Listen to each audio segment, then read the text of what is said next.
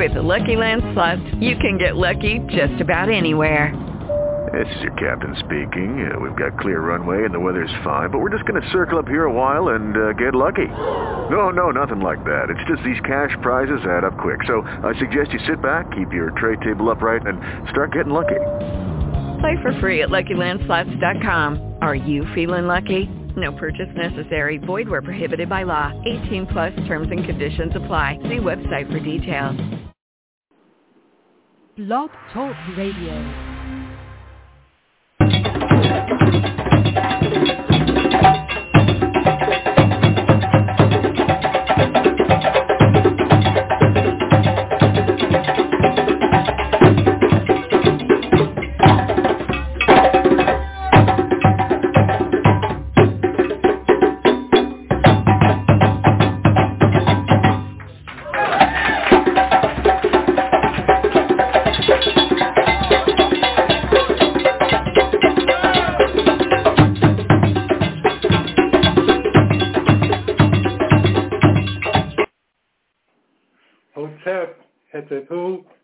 Alafia, namaste.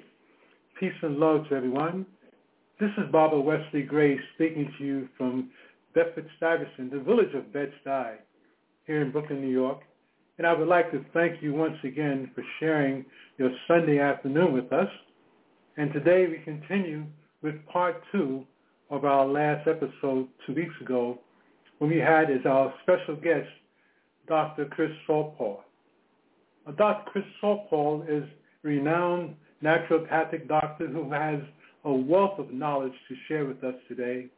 And I must say that I'm excited to have him with us again.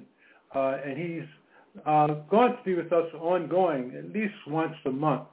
And, of course, those of you who follow us through Facebook and other social media platforms will be advised to those dates. I'm thinking off the top of my head that perhaps the last Sunday of each month might be a doable schedule. I have to confirm that with Dr. Chris. But I must share with you a little bit of his background, as it were. He's a renowned naturopathic doctor throughout the African diaspora and within this nation of the United States and beyond. He received his Bachelor of Science in Material Science Engineering from Rutgers University and his Doctorate of Naturopathic Medicine from Bastyr University and his Master's degree in Acupuncture from the New York College of Traditional Chinese Medicine.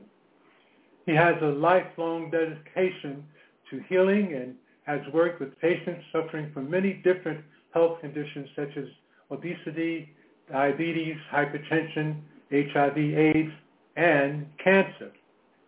He also is the founder and head of Grassroots Naturopathic Medicine, which provides an integrated approach combining both Oriental and naturopathic medical philosophies. The following is a list of the services offered, and if you're interested in a particular modality, you may schedule an appointment for this type of session. If you have a condition and would like help, but are unsure which modality would be most effective, come to a free 15-minute consultation, and you will receive a recommendation for the forms and types of healings that would be most beneficial.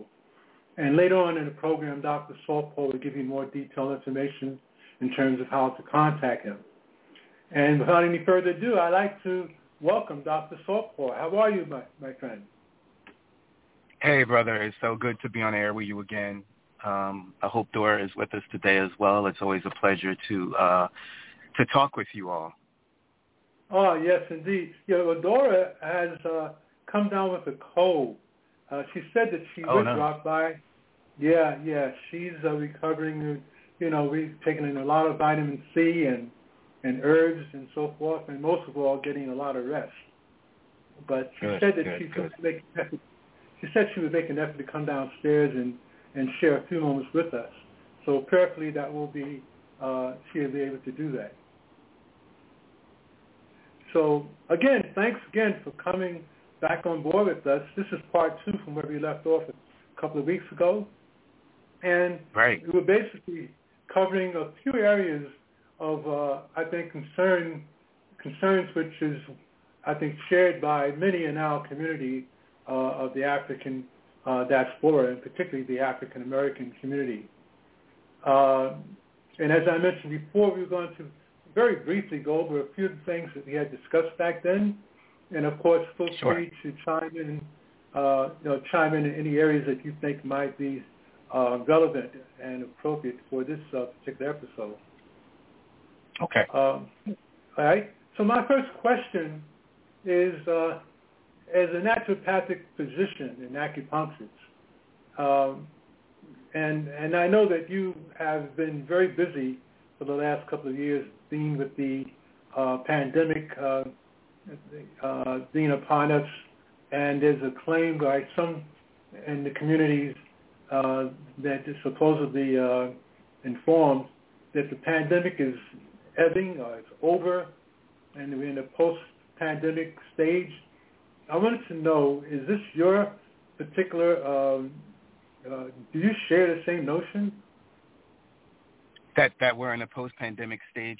No, I think we're currently in the pandemic. I think that we have seen over the past couple of years, sometimes there's surges and sometimes there's depressions in the numbers of people getting infected and hospitalized. But no, I still believe and prepare as if we're still right in the midst of this. And so, you know, obviously you want to make sure that you're cleaning your hands and you're not putting your fingers in your mouth or your nose, and if you're masking up in areas where you want to mask up in areas where you feel like are high risk, or if there are people who may be sick still.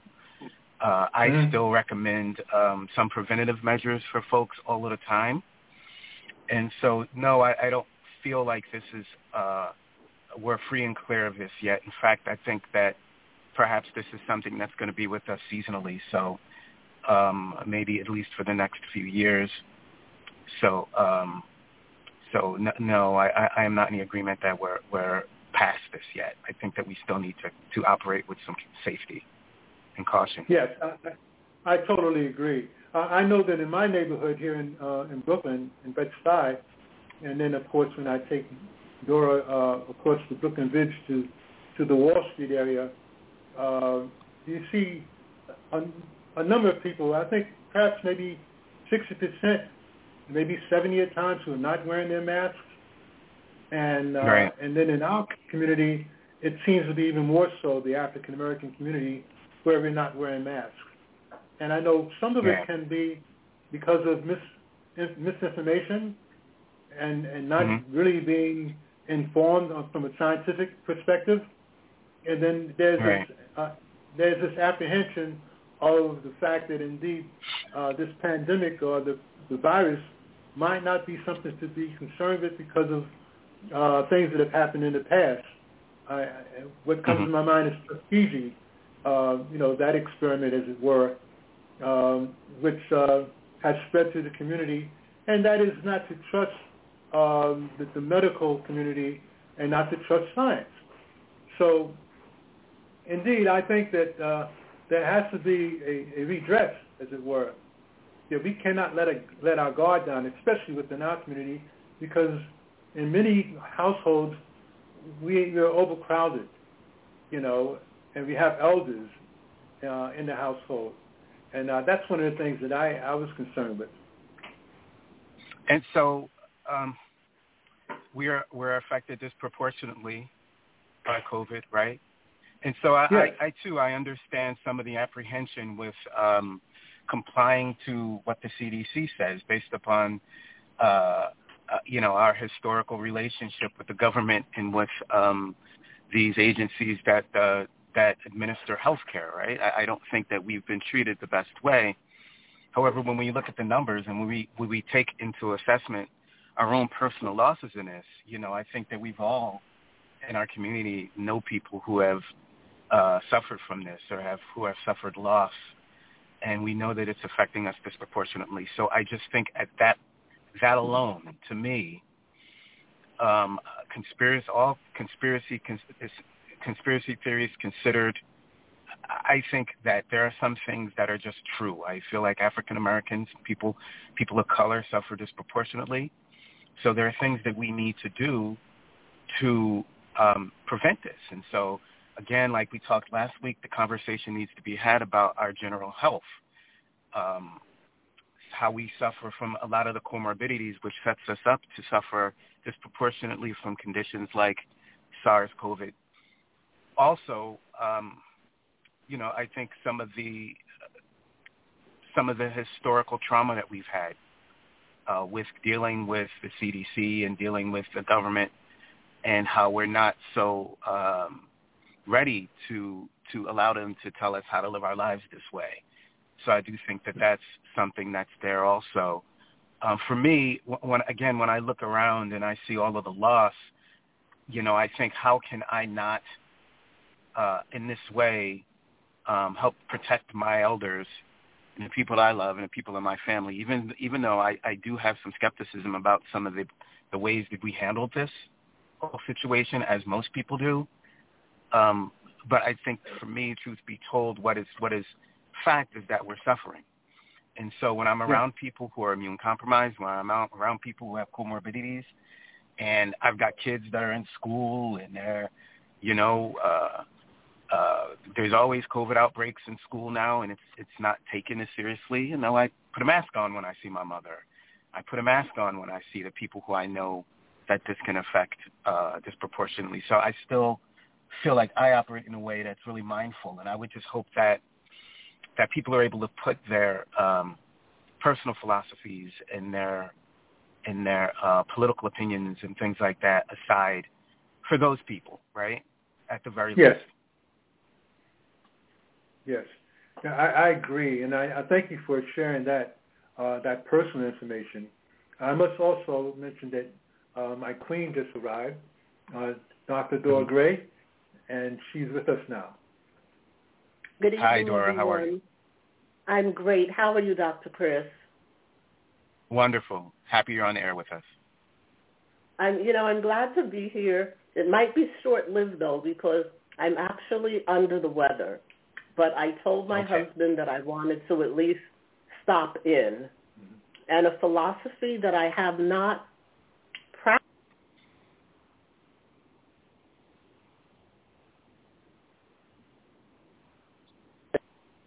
And so it's speaking to me. I'm under the weather, and I'm listening.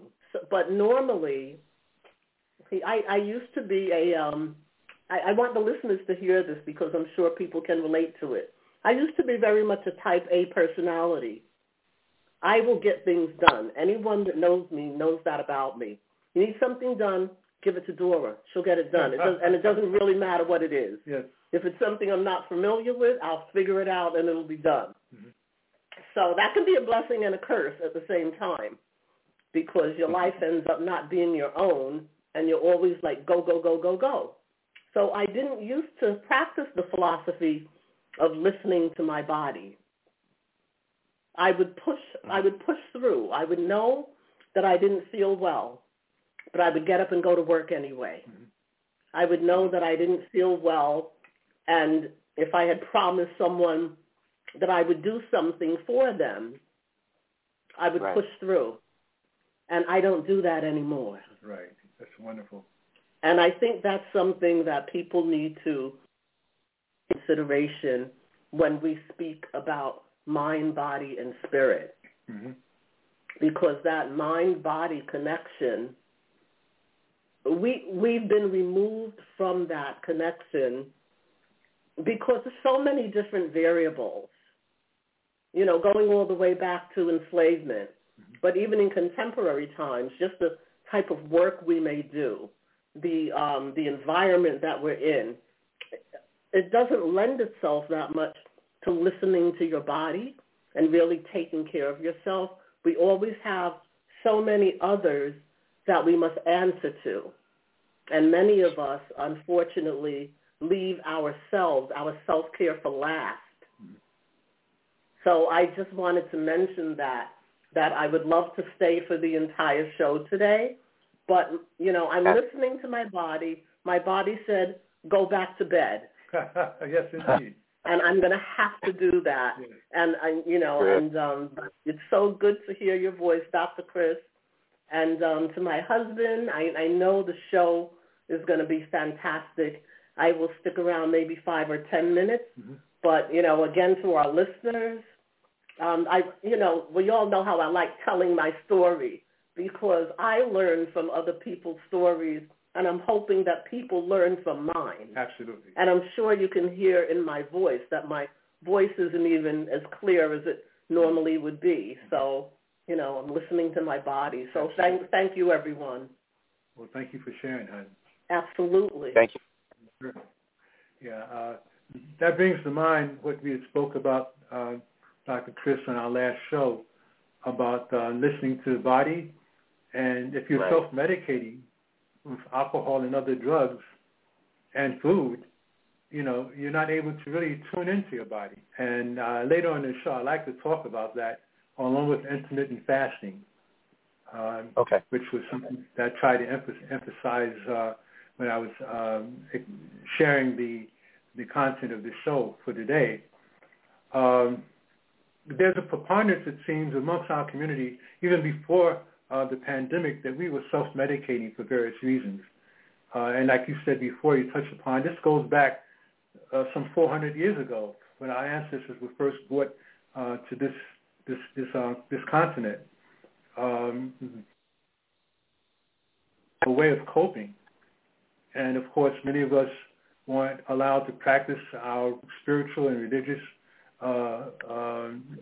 practices and rituals, and we were basically forced to embrace a paradigm that was alienated to our survival, and that still continues from now, from generation to generation to generation, and that's why I'm so excited to have you as an ongoing guest, so that you can share your wisdom and knowledge in terms of how can we circumvent that particular continuation of not just misinformation, but certain traditions that we've embraced, which are not to our not good for us, as it were. Yeah, absolutely. And what I would have to definitely say to that is that really comes to mind exercise, lifestyle, taking care of oneself, honoring yourself, our connection to nature, being one with nature, mm-hmm. honoring our ancestors, right? Having mm-hmm. A respect and reverence for the world, our ancestors, our history.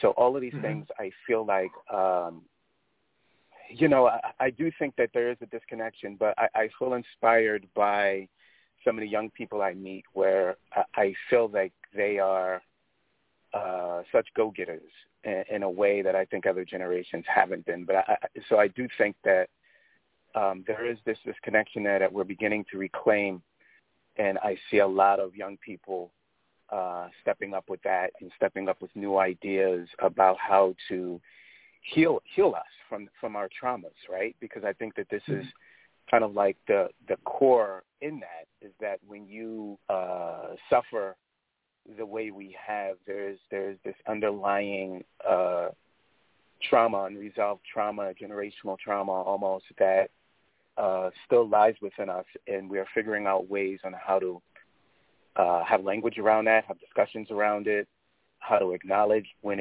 it's present and when it rears its head,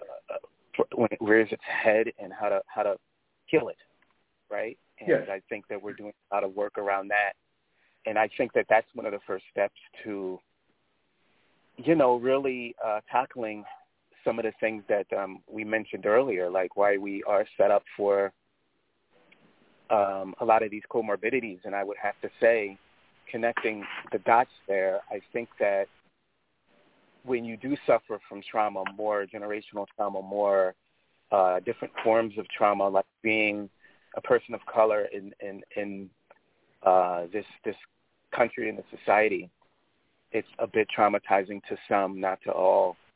And we do know that now trauma, these forms of trauma, are associated with having higher incidences of chronic diseases like diabetes, like heart disease. So to say that plainly, if you do have some form of trauma in your life, and I think most people of color do, you're more at risk of having heart disease, diabetes, and things like that. It's just in your genes. It's just in your wiring, right? And yes.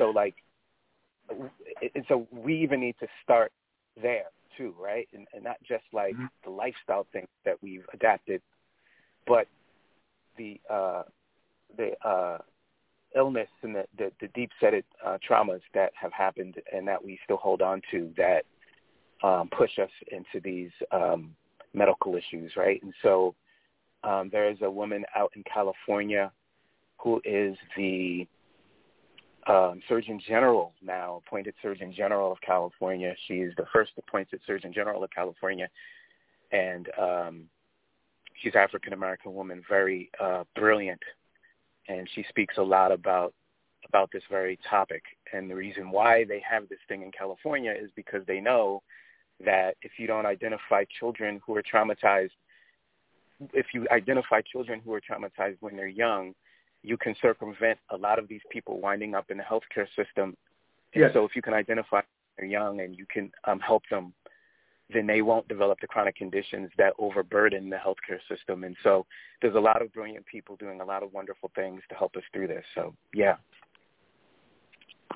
I've heard about her, Chris. She has a huge program around ACEs. I've heard about her. She has a huge program around ACEs, Adverse Childhood Experiences. And her program of...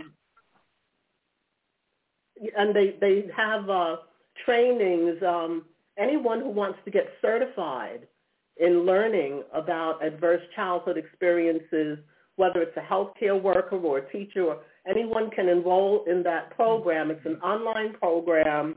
I believe they have in person as well in California where you can learn about it. And the information is amazing. It speaks to what so many of the experts are saying, that incidents that happen by the time you're 7 years old, yes, they're actually embedded in your psyche and in your personality. And if you're not thriving and succeeding and flourishing the way that you want to, you don't realize it, because your system is actually programmed. Your system is actually programmed to fail based on the severity of the traumas that you experience in your first 7 years. So it's really interesting. I'm glad that you mentioned her, because it's a huge program that she has going on. I think it's amazing. And I would also have to say that it's a physical thing is what we're beginning to see, right? Is that, you know, when you have this trauma, even if it's generational, let's skip generational trauma too, because what tends to happen is that your ability to manage stress, your coping mechanisms are overwhelmed, right? And so when you then get hit with a stressful situation, whatever it may be, you may have a boss you don't like or something like that. If you've had this kind of trauma, generational trauma, your system is set up so that you cannot handle the stress.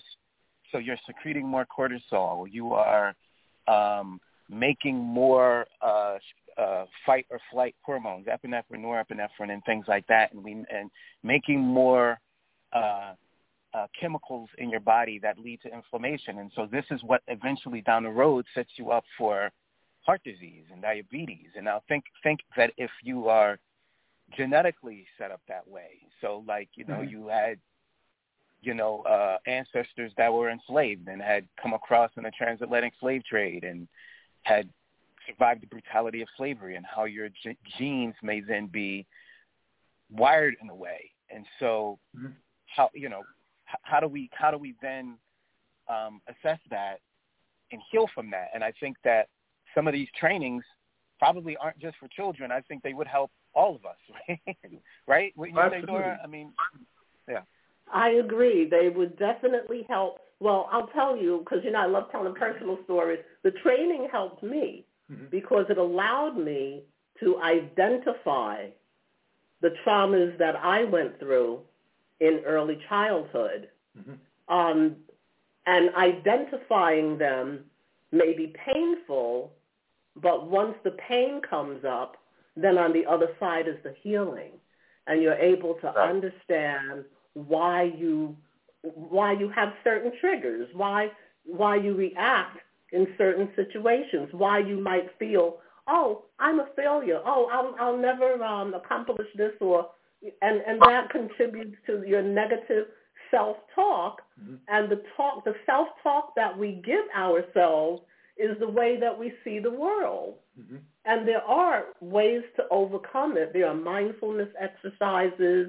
There are so many techniques that one can use so that we can heal individually and collectively from these adverse childhood experiences. Yes.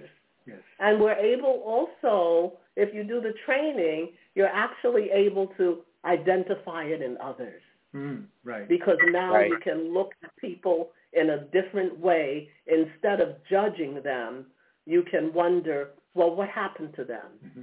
What needs right. to change? How do I need to be towards them so that their healing can be activated? Yes. Right. Yes, that's very profound. I think of certain books such as Emotional IQ, The Four Agreements by Muez, dealing with not taking anything personal, no make assumptions, do your best, have impeccable speech. You know, there's various books that are out there, which I'm going to be discussing. Some of them I've featured on previous shows. But I think we need to share amongst ourselves and give gifts to our children and to each other, certain books that deal with higher self-awareness and orientation. Mm-hmm. And that's something that I really want to beat the drum about, continuously. I must just say that anyone who's listening in, if you'd like to participate in our discussion, you can call in at 516-418-5829. Again, that's 516-418-5829. As a matter of fact, I see someone that's on the line right now, and I'll just click on it. If you'd like to share some thoughts with us at this moment, please feel free. Hello, are you there? Yeah, just listening. Okay, great. Well, thank you for coming on and listening, and I hope you enjoyed the continued episode.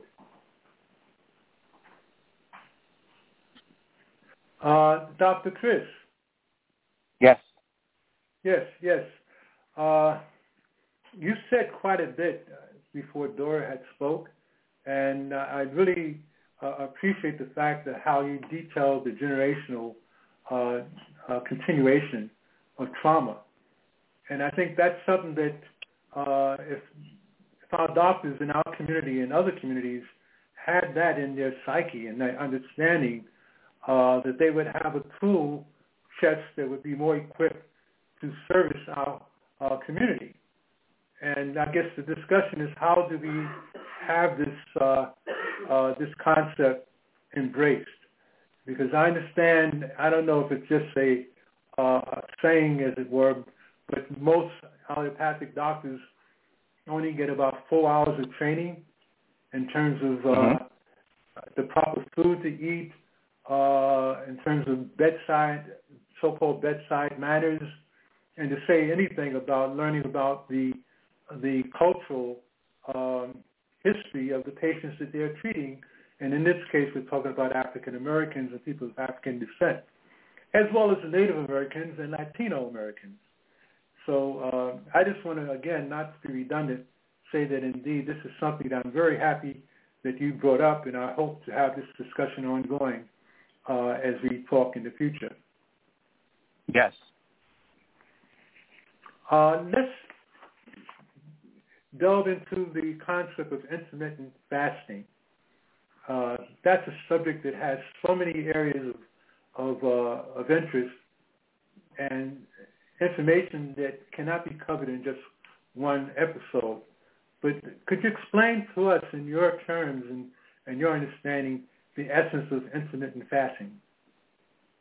Yeah, I actually recommend this a lot in my practice for various different reasons, but mostly for blood sugar control and I find even sometimes for weight loss. And intermittent fasting is essentially what it says is fasting in a window of time that you deem beneficial to you. And what the studies say is the larger that window is that you are fasting in, the better results you get.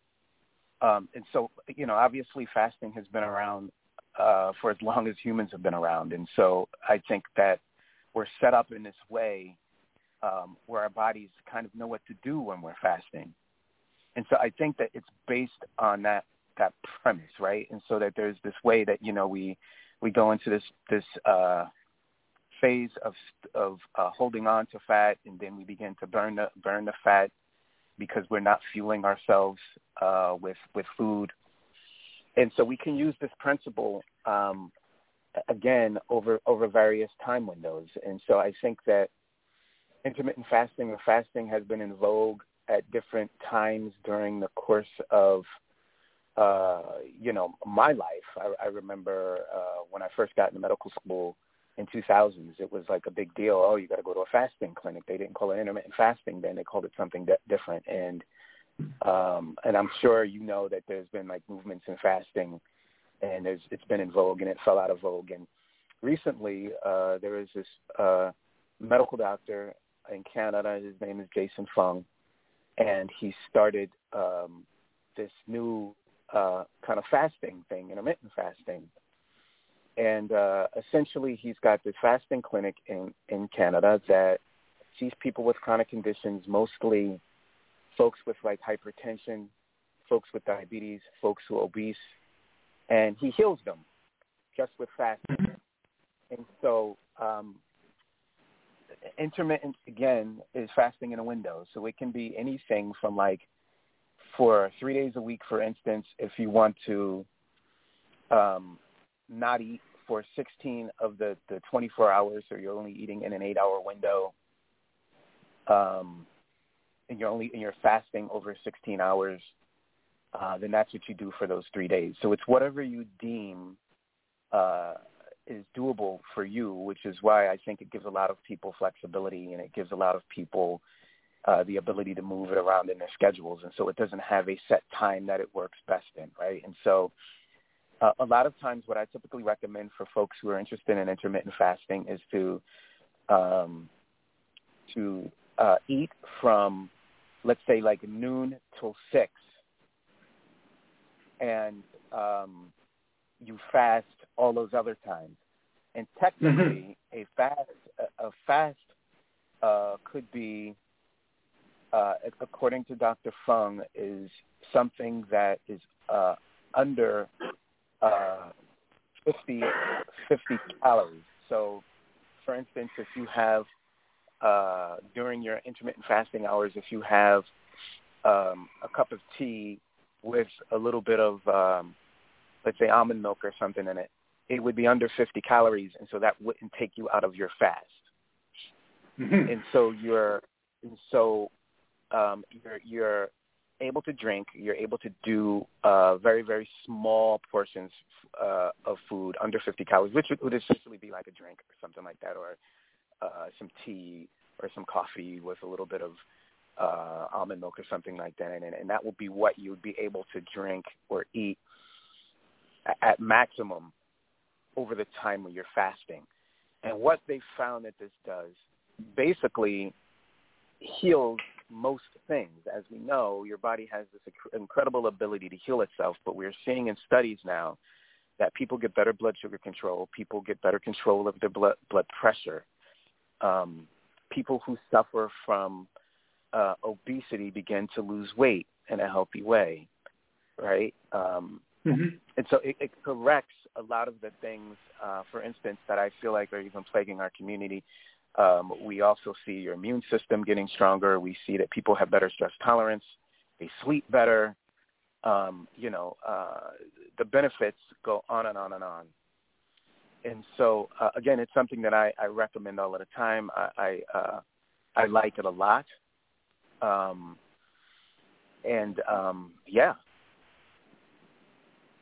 Yeah, I first got introduced to fasting from the book How to Eat to Live, authored by the Honorable Elijah Muhammad.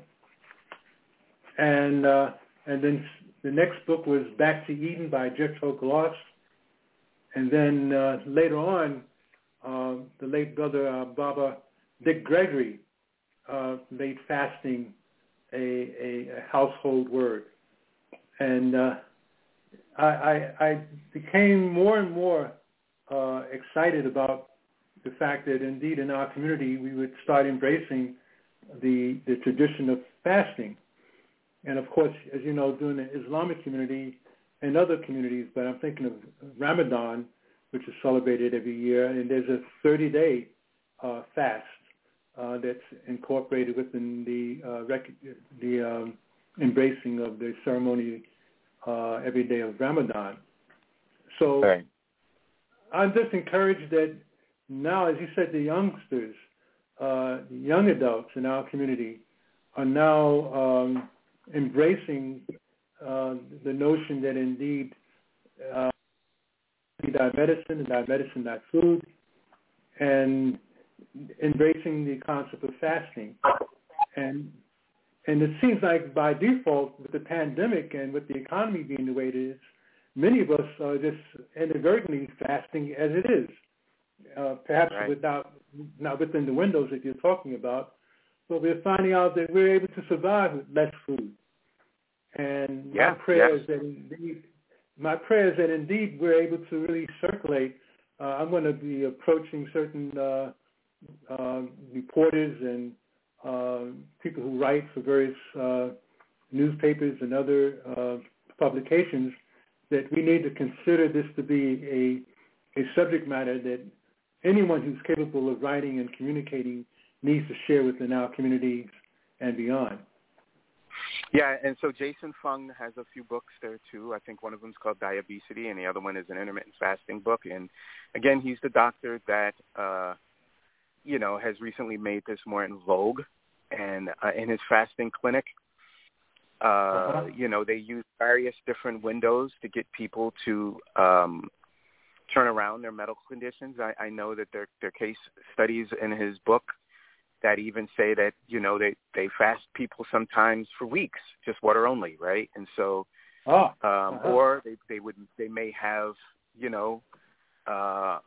3 days on where you're fasting for 3 days. And actually, I had a patient who decided, I told him, okay, well, why don't you just do 16 hours a day you're fasting? And he said, okay. And so he goes home and he's like, does the fast. And I see him like a month later and he is maybe 30 pounds less, right? And I was like, wow, what are you doing? I said, you lost like 30 pounds. And he says, well, he said, the fasting for me was so easy. He said, I started doing it 3 days on and 3 days off. And so he says, I just made a window that works for me. And so he said, I would eat for from 12 to 8, 3 days. And he says, I would fast 3 days. I would Monday, Tuesday, Wednesday, he would eat. Thursday, Friday, Saturday, he would just fast. And in the next 3 days, Sunday, Monday, Tuesday, he would eat, and he would fast Wednesday, Thursday, Friday. And he did that. He lost all of this weight, dropped his hemoglobin A1C, or dropped his blood sugar, right? I think that his readings were in the 300s. And then when he came back a month later, they're in the high 100s or middle 100s. He did that in a month. And so I think that I saw the magic right up front. And I think that if you can get people to commit to that, or if they have that type of discipline, not everybody does, but it really, really allows the body to heal itself. Absolutely. I totally agree. I've been reading so much about how that is true. How do you spell Jason's last name? F-U-N-G, Jason Fung. Oh, Fung. Oh, yes. I've seen him on TV. I mean, on YouTube quite a bit. Yeah. See, he's the person that wrote the books that everybody's kind of talking about with intermittent fasting. And and just recently made it in vogue. And I think he's a nephrologist, decided that he wanted to. And obviously he was probably seeing a lot of people who had diabetes, and, you know, he started the fasting clinic in Canada, and he's perhaps getting people off of dialysis and healing them. So, you know, I think it's really wonderful to have him do that work and write this book. Yeah. Absolutely. Yeah, I've seen a couple of his videos for the last couple of years, and I'm very much impressed by him. And I have to get his book, that's for sure, and review it and have it posted. Well, we have the holidays approaching us, and I'm always concerned about our community in terms of how we've been bamboozled. That, I guess, is the best word I can come up with, to believe that indeed the food that we celebrate with is not healthy, especially the sugar-based foods. And if anything we need to be on top of is having a healthy diet during the pandemic, as it were, you know, having a healthy immune system. And that's something that I'm really concerned with, and I want to do future shows dealing with that. I mean, we're in October, we have November coming, and then, of course, December and New Year's. So I'm really looking forward to us having a discussion, a very serious, courageous discussion about how diet is so important in our community, especially during these times. Absolutely. Do you have anything to share about your practice in terms of how you inspire your patients to have a diet that's advantageous for their well-being, especially during the holiday season? Yeah, and so when people come to me, they have various different issues, right? So a person who's got high blood pressure, you got to put them on like a low sodium diet, and you got to give them fiber, and if they've got inflammation in their arteries, you got to make sure that they're not eating too many oxidized fats or sugars, right? Oxidized fats or sugars. If they've got blood sugar issues, you got to make sure that they're not doing a lot of carbs. And so I think that it's a really individual thing, right? And so in my practice, we tailor make the diet based upon what the person is suffering from, right? And so obviously we try to eliminate any of the egregious things that they're doing. And so if they're, you know, having donuts every night before bed, right, it doesn't matter what you have, that's not going to help. So we got to get rid of that. But if they're suffering from more like, let's say rheumatoid arthritis or something like that, I find an autoimmune paleo diet may be the diet that I would recommend for them. Or if they've got rheumatoid arthritis and a history of digestive issues that may stem, if the rheumatoid arthritis for some way we think stems from a leaky gut syndrome, where their gut's damaged and it's perhaps become a little bit more permeable than it should be, and it's slipping proteins into the blood, and the immune system starting to get irritated, we would recommend a different type of diet, more like a GAPS diet, or the diet that's been GAPS is an acronym for gut and psychology syndrome, but it's really, really good for just healing up a gut that we believe could be triggering the autoimmunity, right? And so I say that all to say that I think diets are very individual. I even think why we mentioned last week, who's got this lectin hypothesis with diet, that there's some people who don't do well based upon how the proteins interact with proteins and food interact with your body, right? Mm-hmm. And an elaboration of that was done, or I think a more developed idea of that was done before he wrote this book. It's the blood type diet or the genotype diet, right? And so I think that what they kind of tend to point to is that they're more like diet for particular gene types or blood types, right? Mm-hmm. Which I think may be kind of true. I think that my fallback in practice is always to see the patient in front of you, think about their unique concerns, put them on a diet that's going to help get them where they need to be. That is whole foods, right? That is mostly organic, that has lots of antioxidants, lots of colorful vegetables in there, that is void of refined foods, packaged foods, canned foods, right? That is close to what, we ate when we were more of a farm culture, right? Where it was more farm to table kind of eating. If it's more close to that, I think it's in general, more healthy. And so if you had to ask me, like, is there a general, like, universal theme? I think it's got to be a whole foods diet. We got to stop eating packaged goods, all of this canned food and, canned sodas and all of these things, and eating out, right? Because I think a lot of times when you eat out and you're not preparing your own food, that all of these other ingredients are put in there that you're not anticipating are in there. And so it may seem like it tastes good and it's healthy, but it may not be.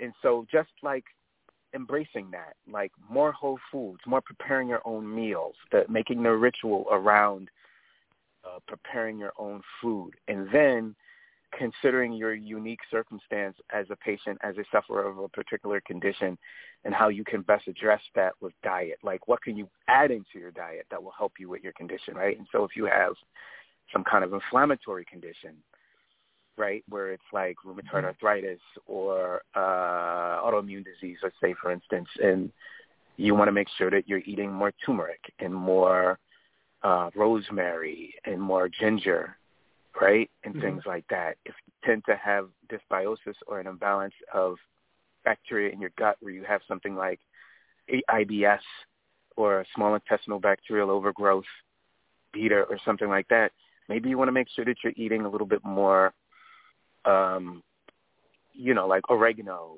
or in some cases for some people with IBS, garlic, but garlic doesn't work for everyone with IBS. And so things like that you want to consider more, right? And, obviously if you've got blood sugar issues, right, then make sure that you're eliminating carbs and you're having healthy sources of protein and fat and fiber that are the foundation of your diet. And you're, again, eliminating the carbs and eliminating the packaged refined foods that complicate, that aren't good for anyone who has blood sugar issues. Awesome. I want to get back to you regarding gut, good and bad bacteria from the gut. Yeah. Especially as it pertains to us who are of African descent, our ancestors who were on the plantation ate the remnants of the so-called slave master, and that's the advent of chitterlings and pig feet and all types of meats that produce bad bacteria in our system. And again, as I talk about the holidays approaching, each year we have a surge, I would assume, of bad bacteria in our gut from the celebrational food that we eat, going back to the plantation, as it were, of our ancestors. I see that we have someone on the line raising their hand. I'd like to just take a moment to acknowledge them. Hello. Would you like to share some thoughts with us? Yeah, he's absolutely right about the diet and some of these this unbalances that our body experiences. Like the high blood pressure and so forth. Modern-day Homo sapiens got their predisposition of diabetes was a genetic that was passed on by the Neanderthal. It's something we don't have anything to do, but you can control it with your diet. And many of those things, spots in your eyes, you can control those with your diet. your exercise. But, you know, I just want to talk about one other thing real quick. The mental disposition that many of our men and women have, and I like to call it booty disease, because it seems like these women are putting so much emphasis on those locations of their body, and men are just falling. Oh, it's that they're causing some mental problem does, in fact, affects other areas of your body, of your complete system. What's your opinion on that? Dr. Chris, would you like to share your thoughts? Yeah, I mean, I do think that there's this obsession with that. I feel like there's lots of obsessions right now because we live in this culture where we just have so much access to lots of different media, and you can't get people off their phones. You can't get people off of, you know, their computer, right? And so I do think that this is plaguing us and setting us up for having bad health, but also bad relationships, right? You know, like I think that when you, you know, as you said, fantasize about or focus all of your attention in that area of the body, and, you know, my question then becomes, how do you show up in a relationship, right? How does a relationship work for you where you have these kind of warped ideas of what a partner or your partner should be or your partner looks like? And if your partner aspires to be those things, you know, how are you showing up in a relationship? How are you treated by your partner? I mean, how do you, I mean, are you concerned with like, cultivating some deeper kind of connection. I think that what a lot of that has to do with, I feel like we're at this point, at this juncture in our culture, we're just so exposed to stuff like that all of the time, right? It just hits us. I mean, you can't turn on the news or turn on the TV or put on your computer without it being thrown up in your face. And so I think that there's this kind of programming going on, not just in our people. I think everyone is obsessed with that, right? Yes. Everyone is obsessed with it, right? I think there's just this kind of programming going on. And like, I have 3 young girls. I'm a father of 3 very young women, 4, 6, and 11. And I like fear this very particular issue because, I mean, there's so much focus on like the physicality of a person as opposed to kind of like what's between their ears and in their heart.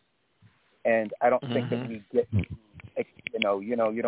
don't get that much through social media, right? It's all of this kind of quick, these visuals that we get that kind of form this imprint on your brain. And it's almost like, you know, it's almost like looking at porn and how that frames your brain differently and makes you make different chemicals, right? There's actually this book on that that's called the Cupid. I believe it's called A Cupid's Poison Arrow, where it is elaborated on this kind of obsession we have for these visuals and how it's framing our perception and how it frames the way we make chemicals like endorphins and how we secrete testosterone and things that allow us to have a nurturing, loving, passionate relationship, right? So I do think that there is something around that, yes. And you know, one other thing too, if you guys don't mind, you're talking about the natural. I use frankincense oil and myrrh oil on my knees, and wouldn't believe that the pain goes away. Yeah. And, you know, the pain just disappears. And, of course, you have to keep up with it. But these remedies, or should I say these products, these substances that's all around you that you step over and don't pay no attention to. And, you know, we use them for incense, the burn and so forth. But the oil itself does a marvelous job. But anyway, I'm going to let you guys get back to your program. I surely appreciate your observation. Yeah, what is your name, your first name, brother? My name is Pianki, Pianki. It's refreshing to hear a different type of programming like what you're offering, and to be so accurate in the topics and how you go about explaining things. And then, too, when people can relate to what you're saying that they've experienced, it makes all for a better day. So thank you, brother, and I thank you for sharing your knowledge and your sentiments. It's heartfelt. Hey, Baba, before we go, last time we were on, I know we got a few more minutes before we need to go here, but last time we were on, we briefly talked about some things that we would do to prevent and maybe do some things that will help us prevent COVID or the flu and help us if we're struggling with that. And I definitely want to share that with your audience before we go, because I know we said that we would do that last time. Yes. Yeah, please, so do you mind please share. Yeah, no, so, please. Mm-hmm. Yeah, and so Baba had asked me at the very end of last show, what are some of the protocols or treatments, I would say protocols, to help someone with COVID or a health regime that I used that I found helpful or beneficial for COVID or the flu. And so I would have to say I get this question all of the time. And so first and foremost, there's not many studies on this. So what I'm basing it on are the few scan studies that are available to us. But I would say like the first rung of prevention, you got to make sure that you're eating healthy, obviously, right? And so, again, a whole foods diet with low sugar. Try to reduce your fat. Try to reduce your sugar. You don't want to eat a lot of refined foods. You want to try to eat more vegetables, bone broth, if you will, things like that, good healthy sources of protein. I think vitamins, A, is antiviral, vitamin C. A is antiviral, and it really helps protect the mucous membranes. Vitamin C is the same. Mm-hmm. D helps with the immune system. Zinc and selenium are really good preventatively to start. Thing you want to do is focus on, especially in the early stages of a cold or flu, you want to, when you're getting that sore throat or when you're getting that headache, but especially when you first start feeling that sore throat, you want to do some ginger quickly in the early stages. And in studies, that's found to shorten the duration of cold or flu or even SARS-CoV-2. And so you want to do some ginger in any form. You want to, except dry ginger, right? You don't do dry ginger. You do fresh, ideally fresh juiced. What I've been doing is because my juicer broke, I've been like, I got a bunch of ginger at home. I skin it and just put a piece of ginger in my mouth and I chew on it when I start to get that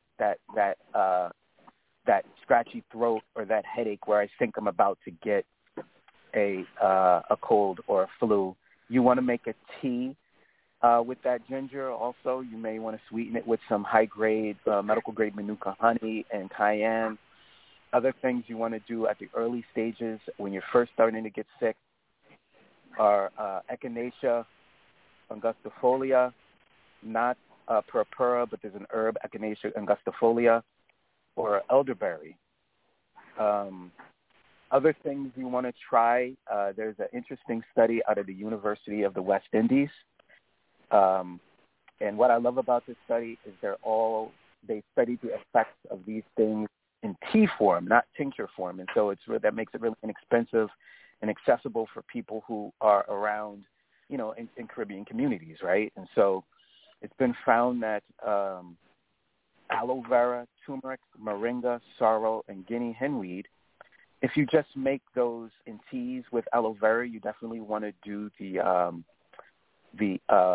flesh or the gel from the tree. With sorrel, you want to make the sorrel juice. You don't sweeten it. And all of those have been found to in studies, have been found to help with different viruses.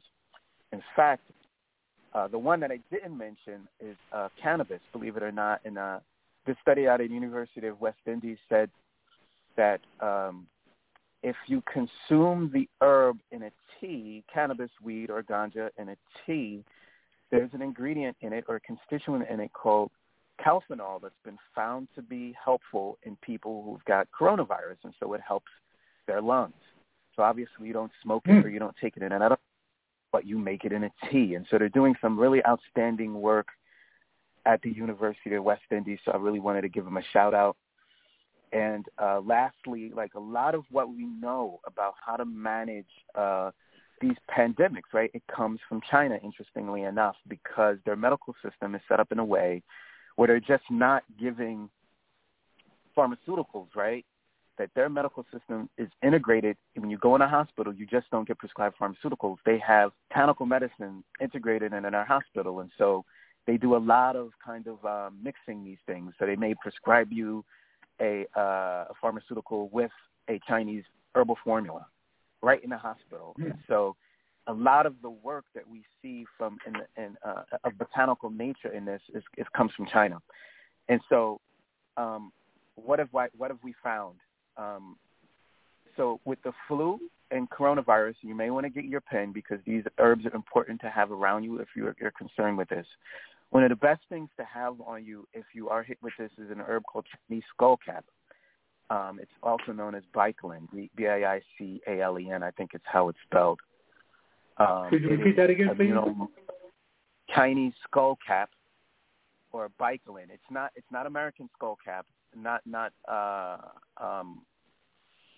American skullcap. It is Chinese skullcap, and it's called baicalin. So if you're going to Google it or get it from Amazon, make sure that you get the Chinese skullcap kind. You want to get it organic. You can get it in tincture form, or you can get it in a formula of a tincture, or you can get it in tea. Okay, but you probably want to get these in tincture forms. The second herb is Houttuynia, H-O-U-T-T-U-Y-N-I-A. And so that herb, Chinese skullcap, let's go back to Chinese skullcap. I wanted to say it's antiviral, but it also is anti-cytokine storm. I'm going to explain what that means later in a minute. It's immunomodulatory. Houttuynia, the second herb I'm naming, has been found to be antiviral, and it covers a number of viruses, but SARS, COVID, and influenza are two that it helps to have some. It has some efficacy in studies against. Isatis is another one. I-S-A-T-I-S is antiviral, or it is has some efficacy against the flu and corona.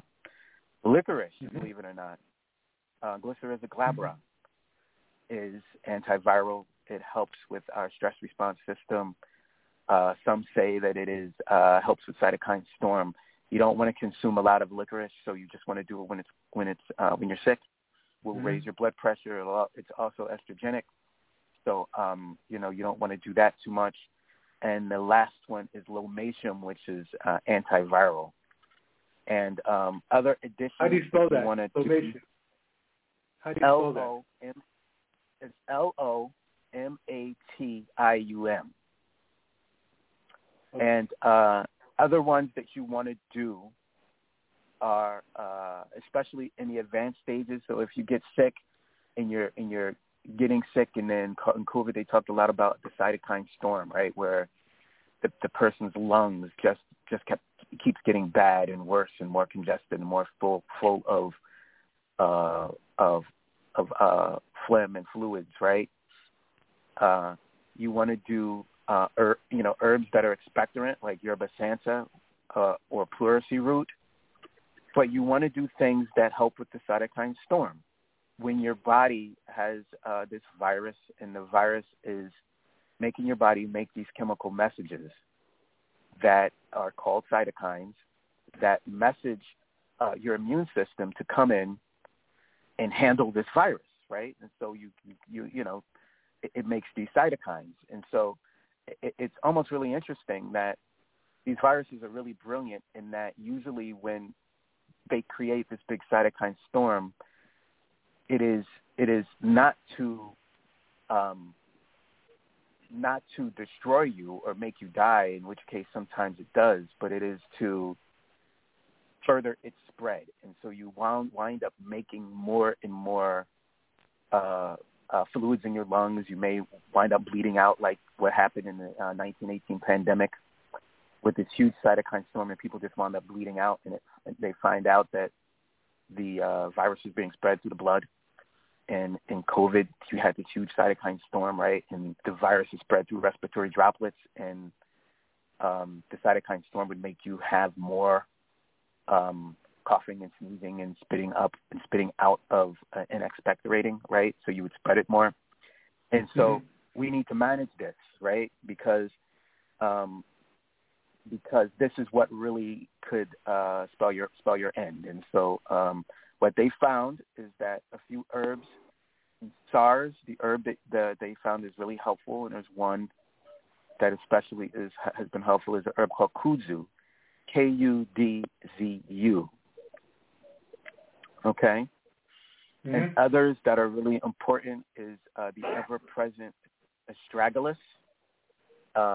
We've all heard of astragalus, right? Astragalus is probably one of the most important herbs to have around you. It is very immunomodulatory. It's antiviral. It does so many wonderful things. It is absolutely one of my favorite herbs, and so I have it at home all of the time. Others are cordyceps. It's a mushroom, cordyceps. And lastly, there's salvia mitrahiza. So salvia is the first word, and mittrohiza is the second word. And again, that last group of herbs I mentioned are really herbs that have been found in these studies out of China to be beneficial for people who are in the later stages or the more severe stages and the cytokine-mediated stages of these infections. And so there you have it. There's some other things here I want to tell you, but maybe we can we can go over this again like the next time I'm on the air. Yes, absolutely. And what I want to do is for us to create a list of the above-mentioned herbs and items, so that indeed we can have that on online for people to refer to. Yeah. Thank you so much for squeezing that in, Dr. Chris. Yes, we are at the end of the hour, and again, we had a very exciting show, and I'm so thankful to Dr. Chris for taking your time out to share your wisdom and knowledge with us, and we're looking forward to doing this at least once a month. Is that agreed upon? Yes, absolutely. Love to. Awesome. Well, before I end, I like to just share this final thought, and that being the well-being of the entire family must be considered when discussing grassroots educational pursuits with our children and youth. That's reading to and with our children becoming a lost art. We have to really bear in mind that that's something that we need to concentrate on. In some cases, that's being replaced by technology. And a part of the solution, my wife has written a children's book entitled A Stringy Situation, which is both educational and entertaining and is available on Amazon.com.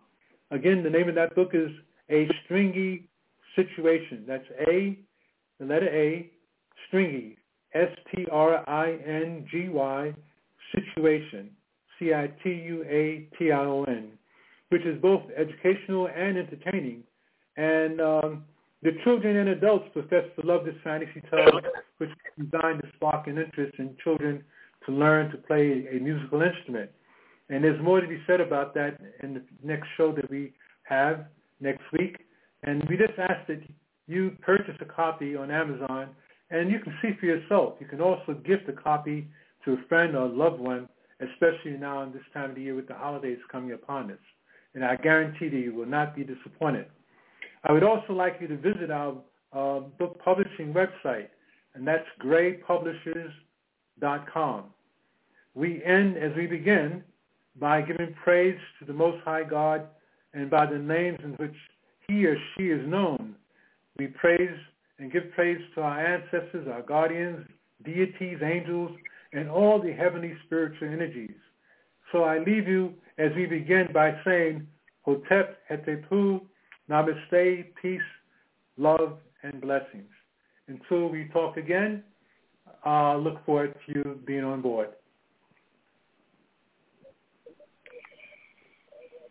Thank you, Dr. Chris.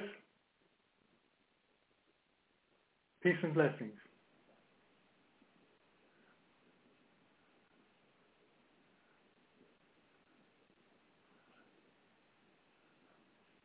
Hey guys, it is Ryan. I'm not sure if you know this about me, but I'm a bit of a fun fanatic when I can. I like to work, but I like fun too. It's a thing. And now the truth is out there. I can tell you about my favorite place to have fun. Chumba Casino. They have hundreds of social casino style games to choose from with new games released each week. You can play for free anytime, anywhere. And each day brings a new chance to collect daily bonuses. So join me in the fun. Sign up now at ChumbaCasino.com. No purchase necessary. VGW. Void where prohibited by law. See terms and conditions. 18 plus. Don't you love an extra $100 in your pocket? Have a TurboTax expert file your taxes for you by March 31st to get $100 back instantly. Because no matter what moves you made last year, TurboTax makes them count. That means getting $100 back and 100% accurate taxes. Only from Intuit TurboTax. Must file by 3/31. Credit only applicable to federal filing fees with TurboTax full service. Offer can be modified or terminated at any time.